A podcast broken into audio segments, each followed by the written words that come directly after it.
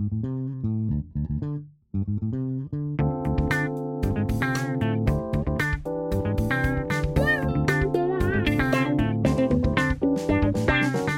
位听众，大家好，欢迎收听爱美奖，我是主持人爱美奖。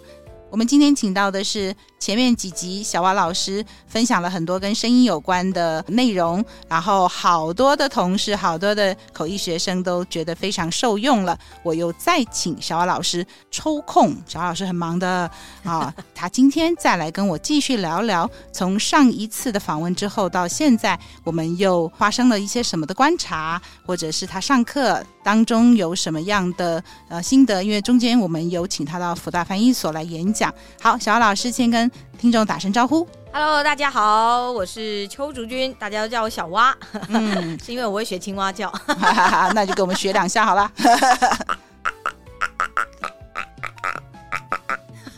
但我相信你不只会青蛙叫，应该也会很多种。刚好就叫小蛙老师，也很可爱。我蛮会模仿动物的，但是因为就是我我以前国中就很喜欢。这样用这种方式去代替吹口哨，所以我同学他们都觉得那很像青蛙，就就故意叫我青蛙这样。原来如此啊，小蛙老师名字的来由这样子。呃，再的话，我现在自己开了一间公司，叫做衍生说一方。我们公司的话就是专门在做声音的教学。嗯，只要是任何你觉得你在说话上声音可以怎么样去做调整，比如说声音太小啊，声音太沙哑，声音太弱啊，呃，声音甚至于声音太吵。嗯，还有咬字、口音不正这些，我大概都可以帮忙协助。只要跟声音有关的，我大概都有办法教。嗯，之前我们有提到，我跟小蛙老师的缘分起于很多年以前，我其实不太记得几年了，因为我数字很差。但是呢，他对我的帮助，我是深刻的记在心里。就是在前面的节目有讲到，我是一直在找能够协助我。声音方面改善的老师，因为我做口译，就注定了一辈子要卖声嘛，哦，声音的声，所以我上了很多的课，大部分是着重在咬字啊、表达这一类的。但是后来我在网络上逛逛逛，逛到了小蛙老师，我就去上他的课。他当时是就开那个大班课，我还记得叫做《声音中的喜怒哀乐》，我只有上喜，因为我想口译应该还没有到怒哀乐这样。呃，虽然我也做过。两场台面上人物的告别式的口译，我就想说，嗯，这老师很不错，教的很好。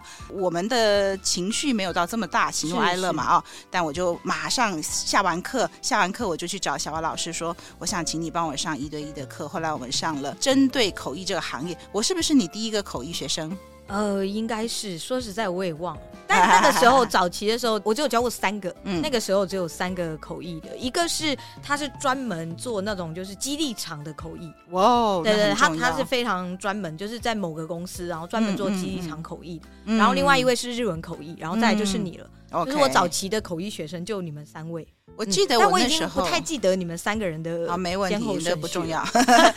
我那个时候很直接的需求，我记得我那时候跟老师说，我说我做啊、呃、同步口译、逐步口译，其实也没有大碍。嗯，可是呢，那个时候偶尔我会做主持，是那需要很大声、很有力，然后我发现我没有办法很有力、很大声，嗯、我没办法大叫。这其实想说大部分人的问题。对你。人家不是常常在讲说，其实平时我们讲话都轻轻的，如果真的发生什么事要叫救命，其实我们是叫不出来的。对，是因为不习惯用那个力气。对，呃，像我们习惯说话大声的人，其实要我们小声，其实也是一件很难的事。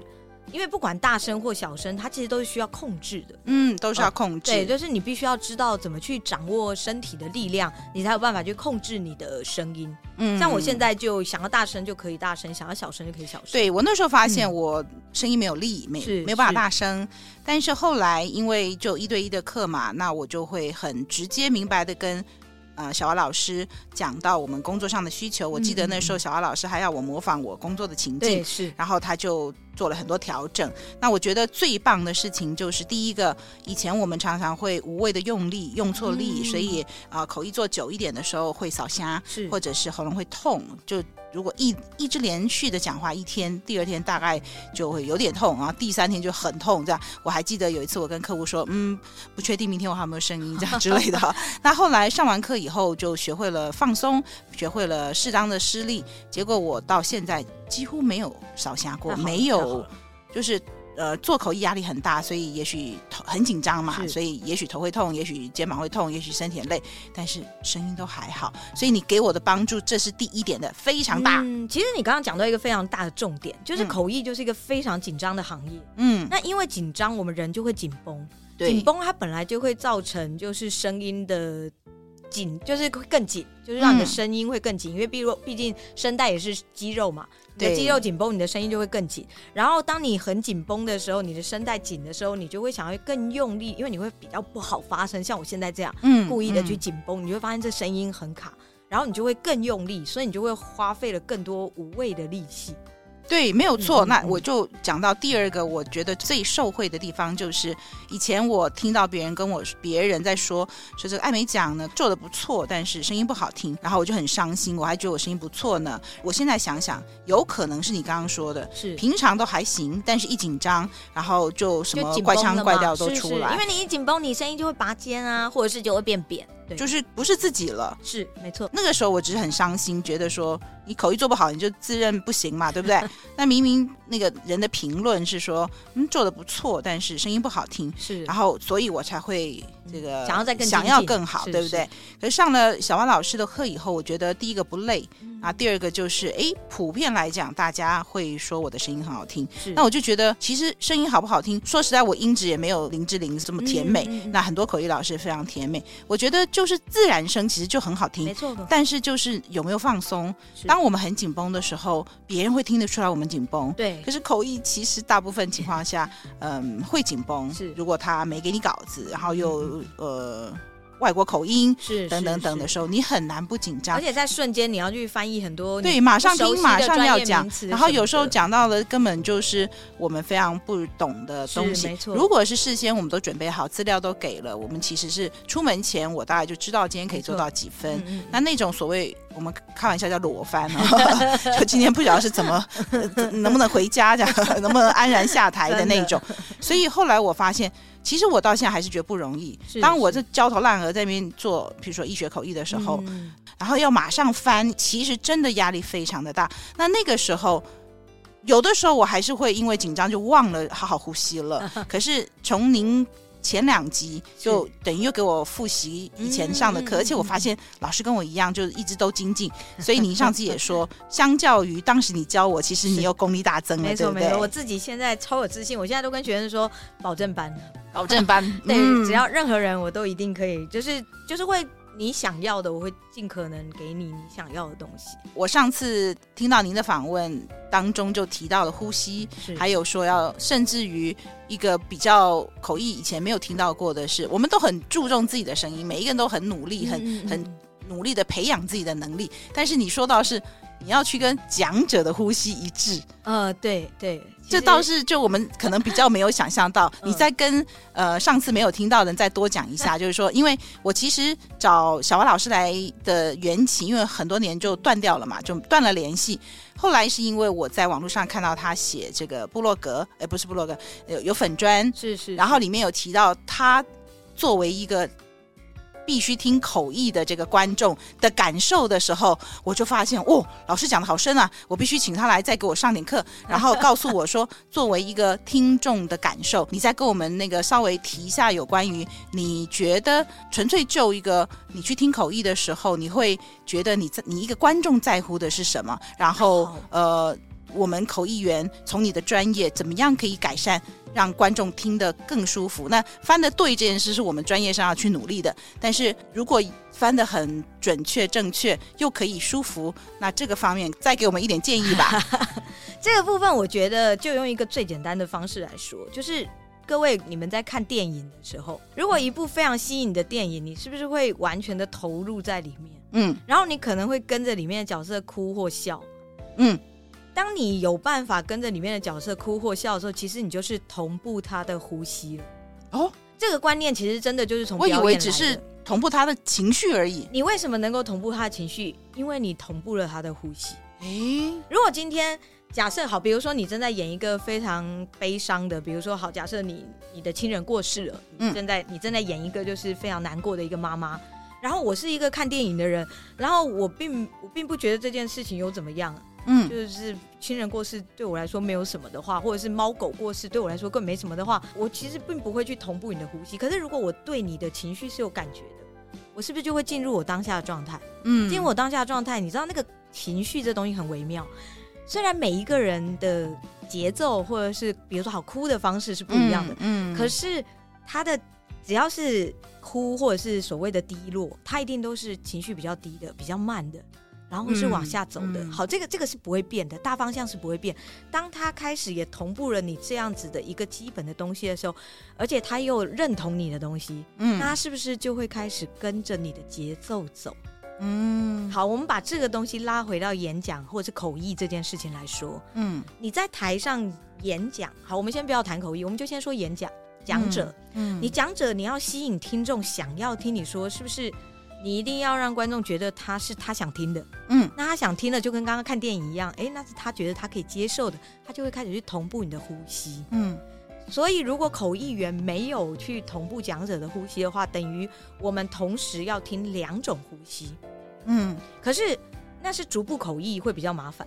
如果是同步的话就还好，嗯、因为同步我们大部分听众是戴耳机嘛，是，我们就等于只是听口译员的情绪节奏，嗯，嗯。可是就会有一个问题，比如说今天，呃，我们就以刚刚我说，我不是有一个口译的学生，他是做那种就是比较激励型的，就是比较嗨的，然后情绪比较高涨的，是。如果今天我们就是用中规中矩的那个播报员的方式去翻，你的声音一样很好听，可是那个听众他就不会被那个老师的情绪所感动。带不起来情绪，是是，所以他就不会进入那个老师的情绪，也许那个老师的演讲就不会这么多的进入他的耳朵里。嗯，是。但我好奇的是，你讲到要跟讲者的呼吸同步，嗯，说实在的，我从来没有想过这件事。但是我觉得我是一个易感的人，对，所以很多时候我是不自觉的，因为有时候呃，那个我跟着那个讲者在比划，嗯，就是我跟他真的某些的肢体语言或者是声音。的情绪是同步，嗯、可是那客有些客户说：“哦，你很会演呢。”我说：“我一点都没有在演，就是我的注意力里面没有一点是要去刻意模仿，或者是去演，或者是去主，或者是我主主动跟他同步，表示你同步了。对，就是我没有刻意，甚至是无不知觉的。可是后来你这么一讲，我后来想想说，我跟学生讲说，我没有刻意啊，可是因为我听一遍。”我还要讲一遍，是我比听众还更熟。那因为我是第一人称，我都是用他的角度。最后我本来就变到跟他情绪是一样，我就是他了。所以他用力，我也会用力。但是我真的没有刻意，而是不自觉的。所以你刚刚讲到要跟讲者呼吸的同步，您觉得那是一个我们必须学，然后刻意去进入的状况，还是说其实？不用不用，怎么样？我们很用心的时候，我们自然就会一个轻柔的讲者。我怎么可能很很大声很凶？我们其实回想一件事情就好了。嗯、小的时候，我们其实看到电视里面我们喜欢的歌星明星，我们就会跟着唱唱跳跳。嗯，那个就是一个同步了。也许我们跟不上他的速度，或者是没有他跳的这么好看。嗯，可是至少，但就是一种同步。对，就是包括你喜欢你的偶像，或者是你喜欢任何舞者，任何你就是会跟着他一起舞动，一起唱嘛。嗯，这个就叫同步。嗯、所以所谓的同步，其实真的没有那么难。我像我们，因为我们学配音，一定要同步嘛，尤其我们要对嘴，因为我们要对嘴去讲那个情绪。很多时候，我们就是因为刚刚你说的，就是我们口译的时候会很紧绷，对不对？嗯。其实像我们配音也会啊，我们会很紧张，因为一定要非常精准的去对上嘛。它不像表演，可以很自在演我自己就好了。对，我也学过一点配音，很难呢。你要是在他闭嘴，你就要闭嘴；他开口，你就要开口。对，所以一定要同步。那这个同步怎么 怎么怎么去同步呢？首先，你一定要去，就像我刚刚讲的，当他是难过的时候。你一定要进入难过的那个状态。嗯，好，那很多学生就会说，可是我如果今天我现在并不觉得我很难过，我就进不去啊。我一定要什么想一些事件或什么让我自己进去。嗯、好，那这就是专业跟业余的差别嘛。嗯，嗯就像演戏可以马上什么几秒掉泪，是不是？好，那为什么我们可以几秒掉泪，或者是我们可以马上进入那个情绪？是因为我知道在那个情绪下，我的身体状态长什么样子。就像你刚刚说的，当你跟着那个讲者手舞足蹈的时候，你就会跟上他的那种嗨的那种情绪。对，是。那你为什么会嗨？因为你手舞足蹈嘛。嗯，你的身体动起来，你的声音自然。像比如说我现在身体在晃动，你就会发现我的声音就会比较跳动嘛。嗯嗯，这这个就是必然的，所以你必须要进入那个情境的意思，就是你真的要去。观察跟模仿那个讲者的动作，比如说他就是属于一个，你看像我现在如果动作是属于比较，呃，就是比较单一，然后比较慢一点的时候，我的声音自然它就会放慢。嗯，对。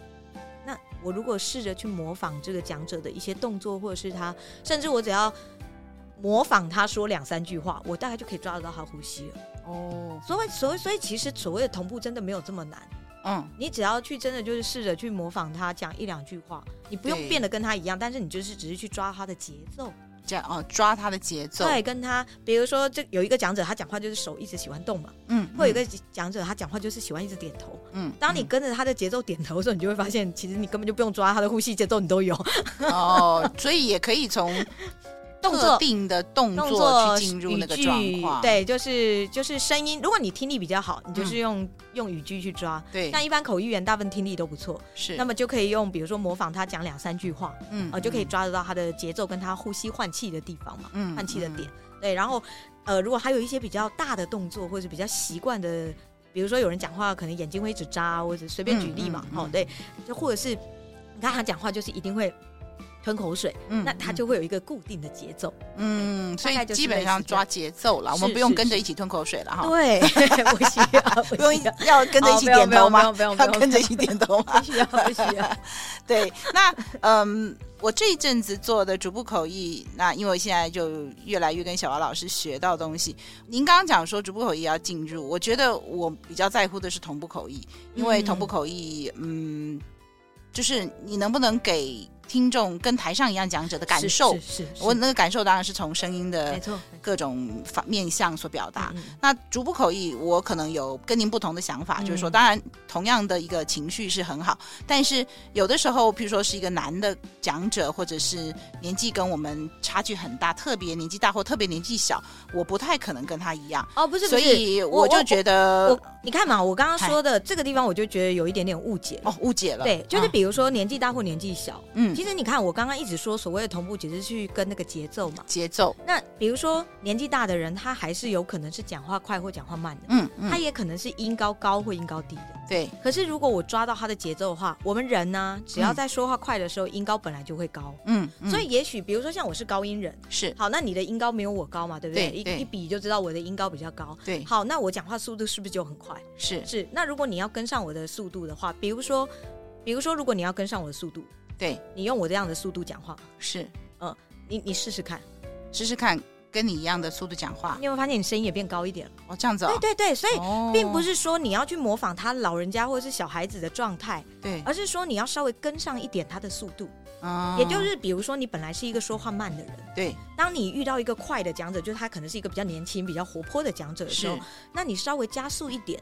你也许没有他这么快，可是至少你会跟他比较接近，嗯嗯，而不会是你这样慢条斯理的这一种。对。可如果你遇到一个慢条斯理的讲者，我我好，我遇到一个慢条斯理的讲者，结果我还是用这么快的速度在在口译的话，那么是不是会让听众有一个非常大的落差？嗯，他就必须要适应两种状态。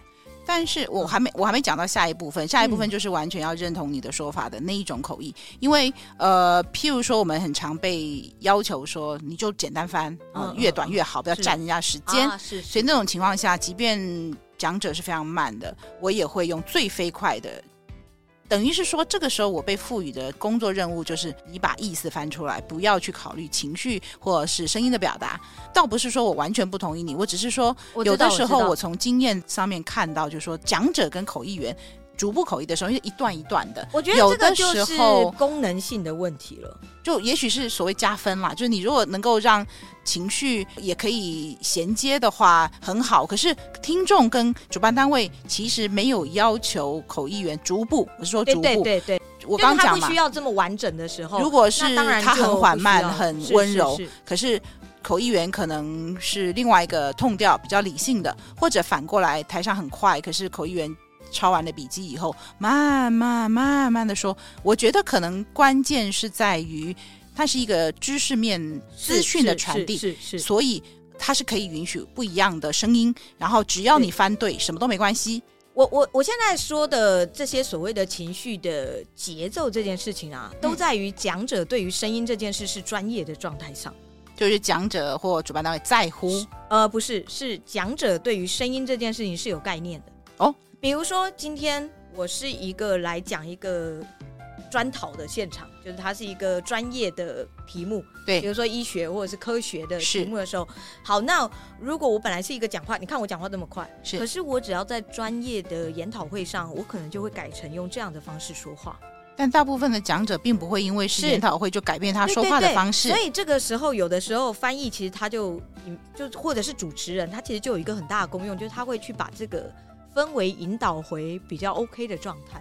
嗯，对，所以我觉得我的意思就是，对我来说，因为我听到的大部分，因为我几乎都只听外国讲者比较多嘛，嗯嗯、那那我听的也都是一些，比如说大型的 CEO 啊，嗯、或者是比较是表演者。我其实最听最多的大部分都是表演者的，就是很会演讲的，很很会表演、会说话的、很会演出的。哦哦，对，很会演出的。那表演者他本来就很有情绪啊，哦、那所以当然，如果当下你的翻译能够跟上那个情情境的话。也不一定要完全对他，因为你不可能像他那么专业嘛。嗯，可你只要能跟上他的情境的话，嗯、对我来说，当然那个感觉会更好的。对，我要讲的倒不是说那样子不应该，而是说我从经验当中发现，就是有一些的口译讲者本身讲话也是含卤蛋啊，没错，或者是那你就各种状况，反而。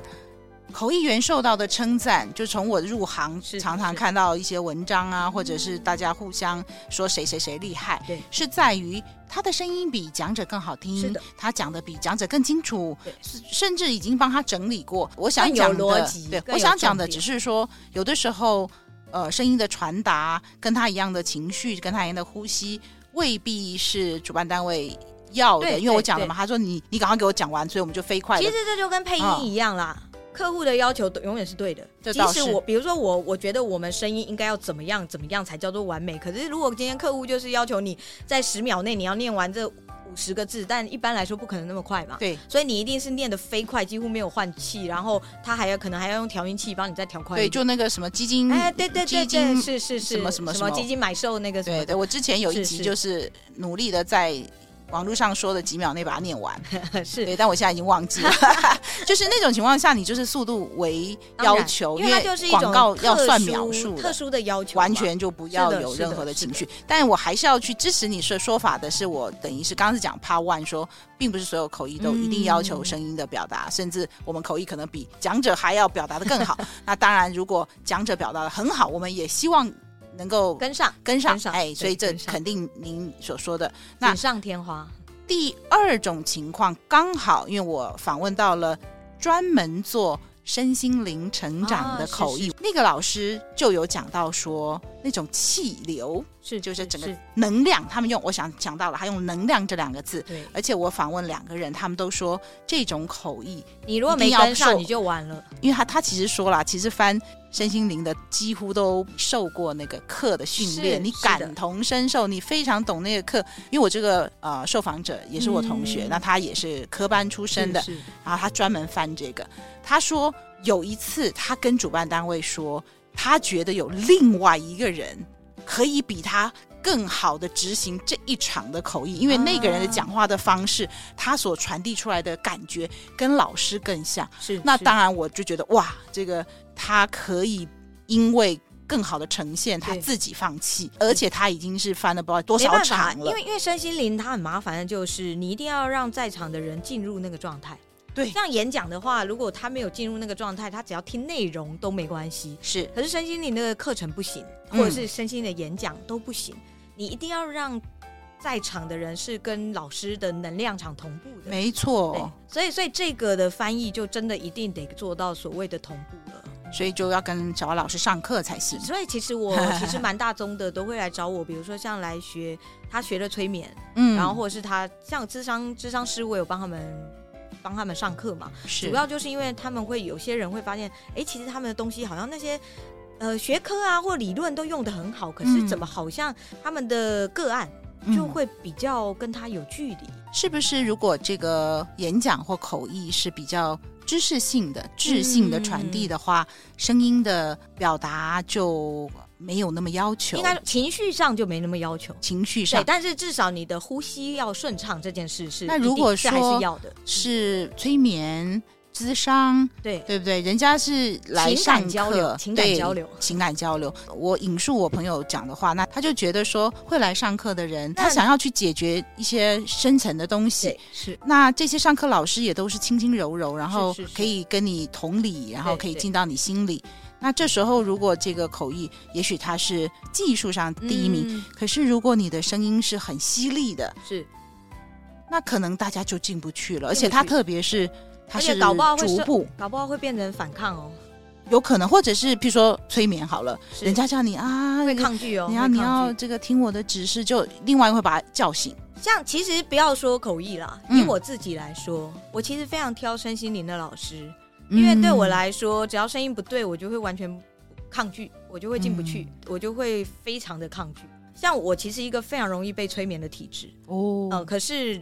不是每一个人都有办法把我催眠，是因为只要我觉得他声音不好，我就会觉得他不够格把我催眠，就是我会拒绝他进入我的潜意识。我以前有看过一段文章，他说人是有这个听觉型的、触觉型、感觉型，他就说我们要知道自己是，当然每一个型我们都有啦，也不是另外一个，就是比例关掉。对，那譬如说，我就觉得说，嗯，假如你是一个声音型的人，你真的听不对声音，你是会完全拒绝的，对不对？会关掉。那个时候我看那个呃欲望城市，嗯，然后其中有一小段就是在我看到这个文章之后，她就是那个呃夏绿蒂吧，就是她就发现她老公很吃，就是你摸她手臂这一套，啊、所以她只要想要说服他什么事，她就会摸他手臂。是，那我那时候心里想说，嗯，这个触觉型的人，嗯、哦，对，对不对？有些人你摸，你要马上跳起来，对不对？这就是信任度了，信任度。所，所以你看嘛，像我在教，就是像因为昨天我的一个家教学生，他刚好有那种要上电台。专访，因为他最近出书，啊、他需要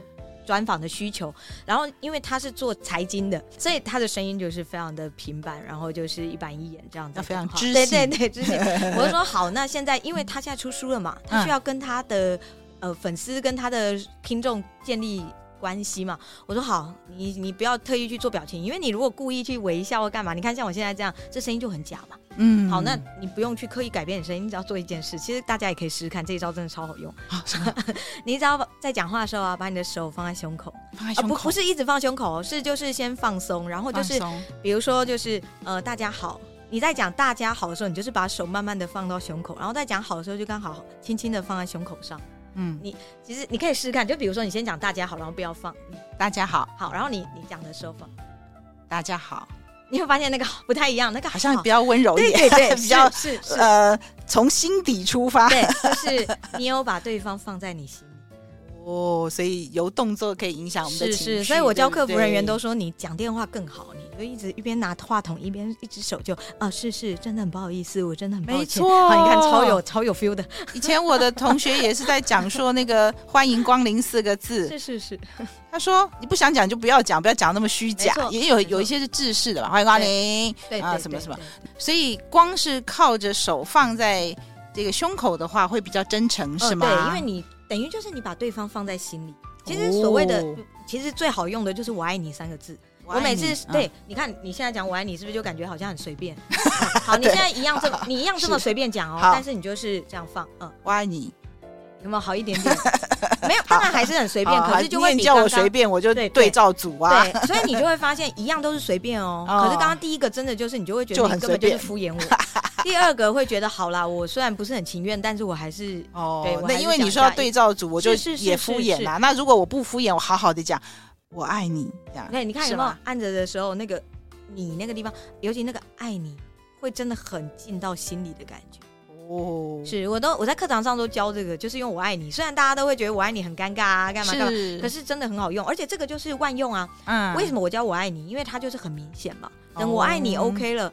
欢迎光临，请问有什么能为你服务的吗？嗯，也全部都走心啦，就走心啦，对，走心，客服再也不会被客诉了。各位，这招真的很好用，请你学起来。对，因为像我，我这人比较鸡婆一点，我很喜欢去餐厅或者是去银行的时候呢，我对那个表现很好，我就会写信去称赞他。哇塞！我通常不客诉，但是我常常称赞，嗯、因为我觉得客诉跟称赞是两回事，都是希望改善。对，但是譬如说，呃，我写一个信过去，或是打。打个电话过去，通常他们就很紧张，因为又要来骂人了啊。但是后来我就说，我想跟你们说，你们哪一家分店的谁很好，嗯，然后呃，他们就会吓一跳。然后我说，嗯、我们也可以正向的鼓励，就是是挑人家的错也很重要，可是呃，也要去鼓励好的。没错，是我会去 bother，所以要去写个信去称赞。嗯、通常是我的描述会是说，他的服务让我觉得很真心，是。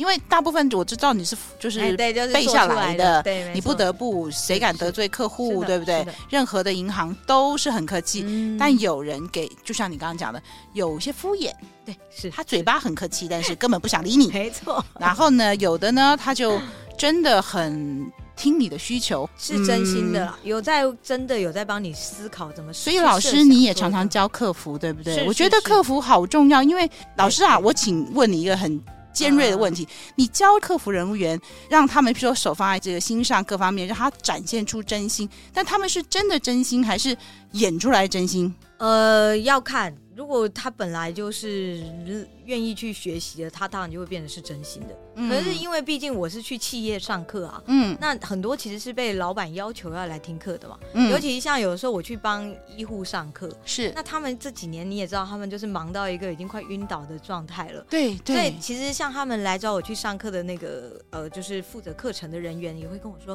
啊、呃，老师，就是我们其实有遇到一个困扰，就是呃，大家会觉得说工作这么忙了，还要我们去记忆啊。或，去学习这些东西，嗯、有的没的，嗯、就不是增加我们的负担吗？对，所以我这些其实这种简单的东西，其实有些是为了他们而开发的。是我那时候去，我就跟他们说：“哦，不用担心，这真的很简单，哦、你就只要这样子放在胸口，即使你心情不好，你都你都可以讲的很像你心情还可以，哦、就像你刚刚很敷衍的讲的时候，至少不会那么不舒服。”对，其实真的我要强调的一点就是，不管我是什么场合的客人。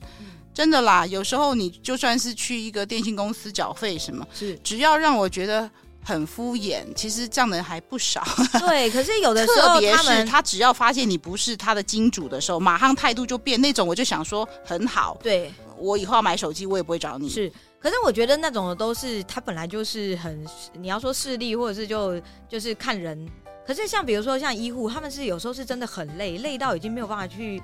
比如说，像你很累的时候，有时候你你你真的要笑，其实他真的是很耗力气的。嗯、他们其实也不是故意要板着一张脸，就是他们真的是很累。当你很累的时候，你看嘛，各位去回想你想睡觉的时候，你这样子整个人很想睡觉，你你你想提起来一点力量，你都会觉得真的很累。所以我只是去运用一些小的动作，让他们至少不要让人家觉得他就是老是臭的一张脸，或者是就是好像情绪就是不好。嗯、因为你看他们，当他们很累的时候，他们声音一定很小嘛。好，那我们隔一个柜台，就像我们现在的距离大概一公尺多，是，再加上又有一个挡板，对，好，然后那有些你知道上了年纪的人又耳背，嗯，好，你就必须要，我就是说，有没有？还有用喊的，那人家就会觉得你干嘛对我大小声？哎，你知道这就是一个很麻烦的地方。对，他们其实不是故意的，就是其实只是运用一些手势或者是一些呼吸的转换，让他们的声音好像比较中性一点。对，嗯，主要是这个样子，因为真的有时候。你说要细调，老师说了这些东西你要细调，那真的是讲不完。但是我觉得我还是分得出来，你是很累的那种小生，还是是你可能早上我跟你讲，那开门的时候声音很敏感，或者是你本来就是这个专业，而且啦，有的你就算早上十点，他一样敷衍你啊。是，但是我必须要说，很多家属他本来心情到那边心情就不好了。因为可能是他家里的人就是长期生病，长期慢性病，或者是就很严重，他就是要照护，要干嘛？是，或者是他自己本身就是病人，对，他就已经很不舒服了。对，所以其实情绪是容易被误解的，尤其当你在不好、负面的情绪之中的时候，你更容易把别人的东西放大。嗯嗯嗯。所以为什么前两三年疫情的时候，好像争执会比较多，也是这个原因嘛？因为大家都会比较容易处在一个好像随时都会担忧、紧张的一种负面情绪下。所以在就是我其实最常去的就是比如说医院嘛，呃，什么 什么家家暴防治中心嘛，对。啊，那个监理所嘛，好，就类似或者是那种什么电话客服的。那种，啊啊啊。哎，对对对，就是那种尤其是呃一线的。对，他专门接客诉案件的，是。哦，因为客诉他本来就已经心情不好了，对，你如何去让这个客户不要一直不停的，就是处在那样的负面情绪里，能够慢慢把他拉回来，嗯、这件事情也是我会去教他们。嗯嗯嗯。哦，对了，就是后来我要跟小王老师说的是，我后来有请小王老师到福大去演讲，是是那当然是所上邀请的啊。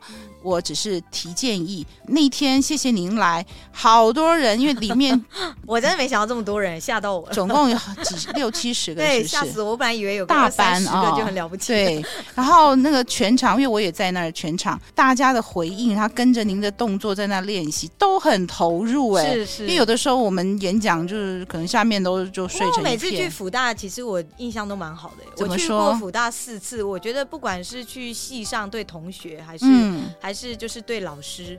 就是都蛮认真的，就是我对福大所以我们福大是很好的学校啊。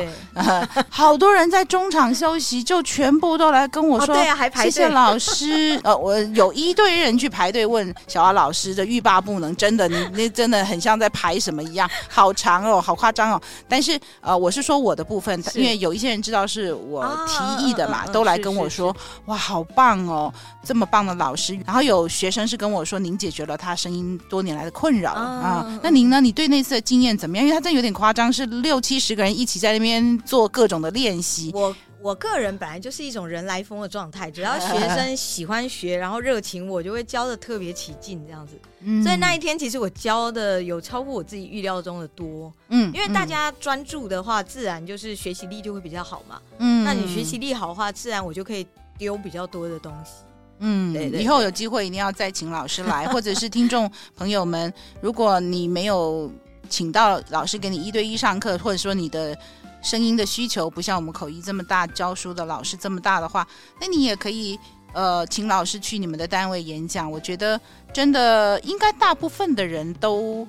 大部分啦，应该都还要用声音吧，不管是哪一种形态的需要说话的人，哦、像之前有一时候，我有时候我会去帮那个说故事志工上课，对对，他们有些都是退休了嘛，退休才去当志工，他们就会跟我说：“老师，我不用学这个了啦，我都已经六十七十了，讲了一辈子的话了。”我说：“哦，现在大家都很长寿，你还要讲二十年呢？”他说：“哦哦，好像是哦。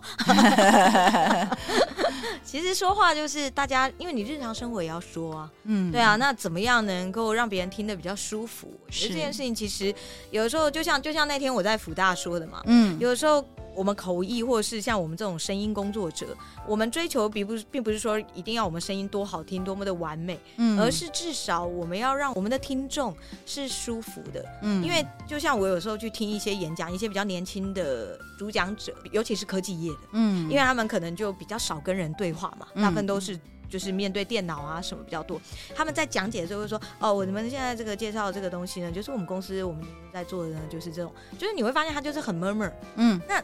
他的内容其实都非常的好，嗯，可是因为他这样 murmur，所以变成台下的听众都要很吃力的去做笔记，嗯，所以有的时候你就会觉得怎么好像就是明明好，比如说同一场演讲，就是可能三个三个三个讲者，然后各讲二十分钟，嗯，可是你就会觉得。有的讲者就会二十分钟一下就过了，嗯、然后有的讲者就是你听完以后你会觉得哦，你怎么特别的疲累？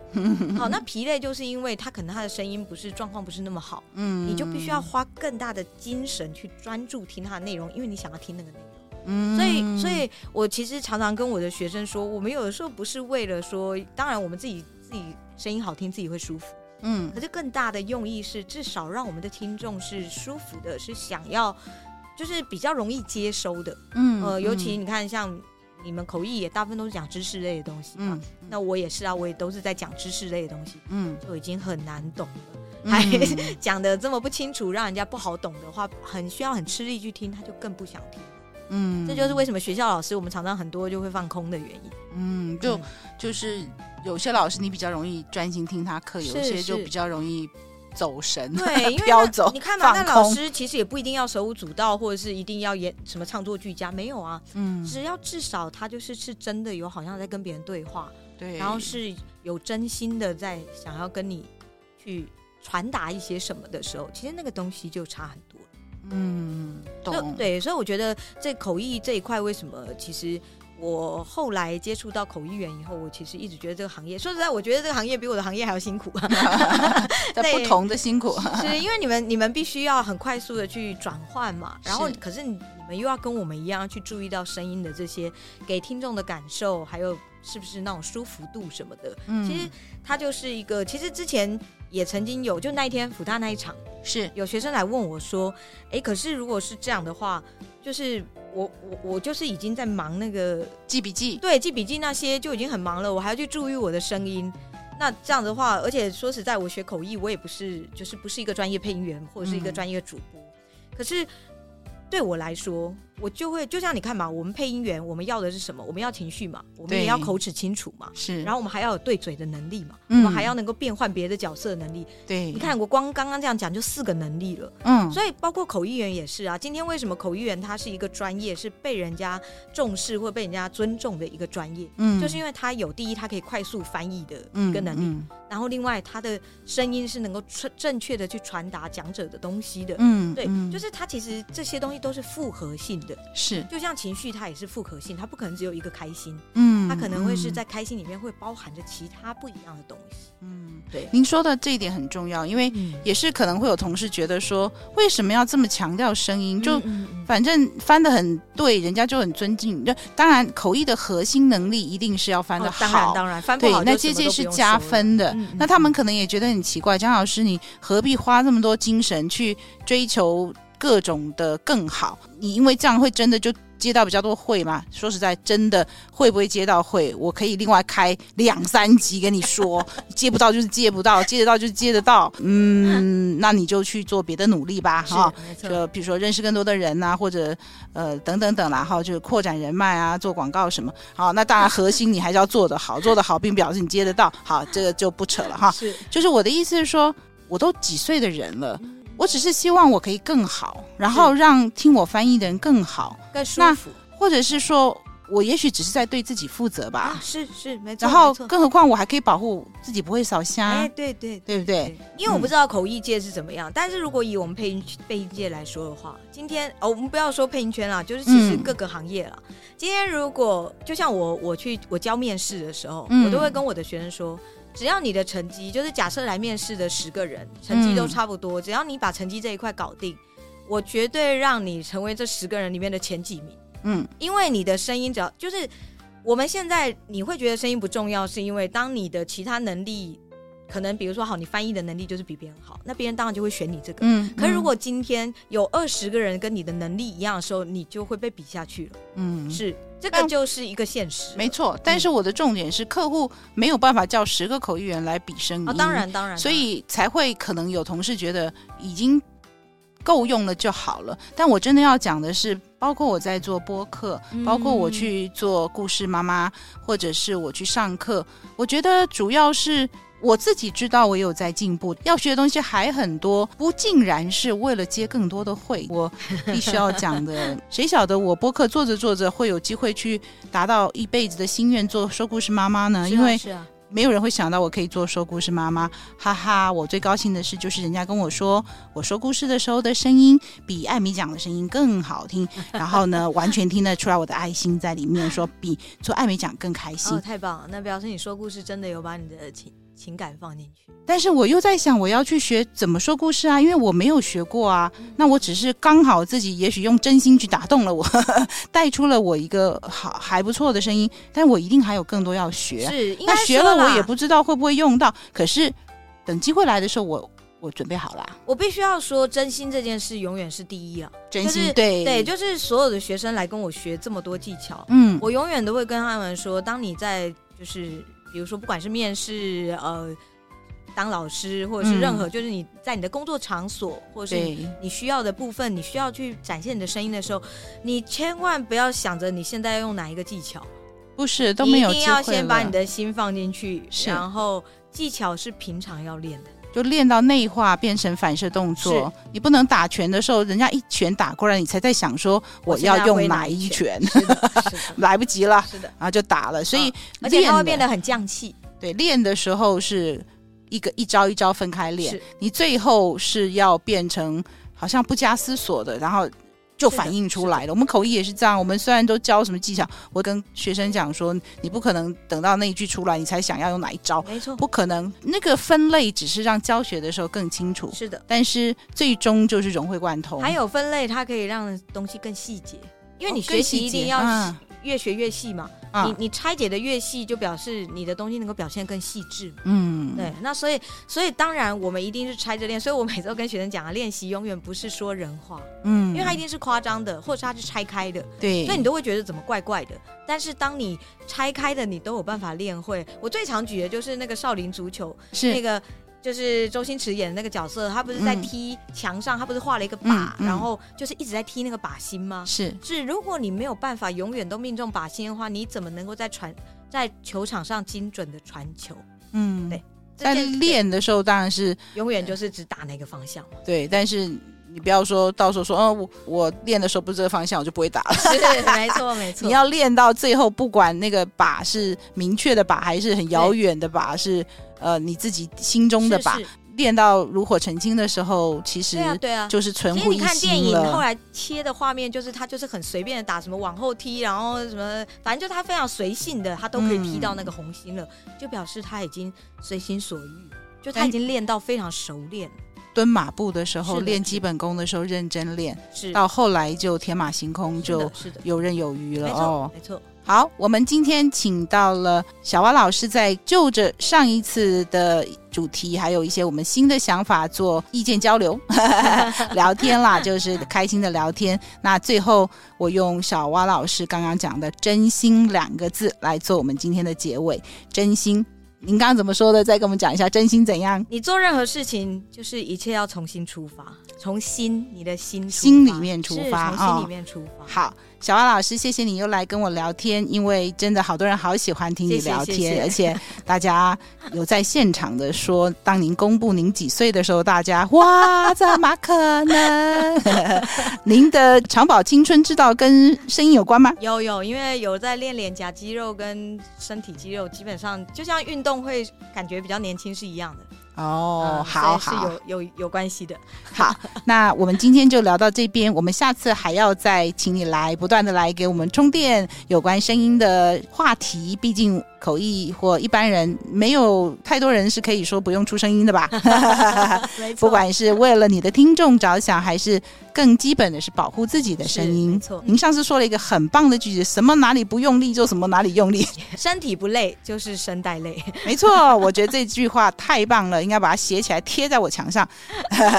就是身体不累就是声带累，声带就累。是的。我今天声带没有累，好，我们下次继续聊。我们先预告一下，我们因为陆陆续续收到了好多听众的提问，就想要问小花老师一些跟声音有关的。那我们下次来录个。这个 Q&A 专辑好不好？我们就全部都来回答听众的问题。好，没问题。那谢谢小王老师，谢谢大家，谢谢，也谢谢各位听众的收听。我是主持人艾美奖，我们下次空中再见。欢迎各位继续做我的一家人，翻译的译，拜拜，拜拜。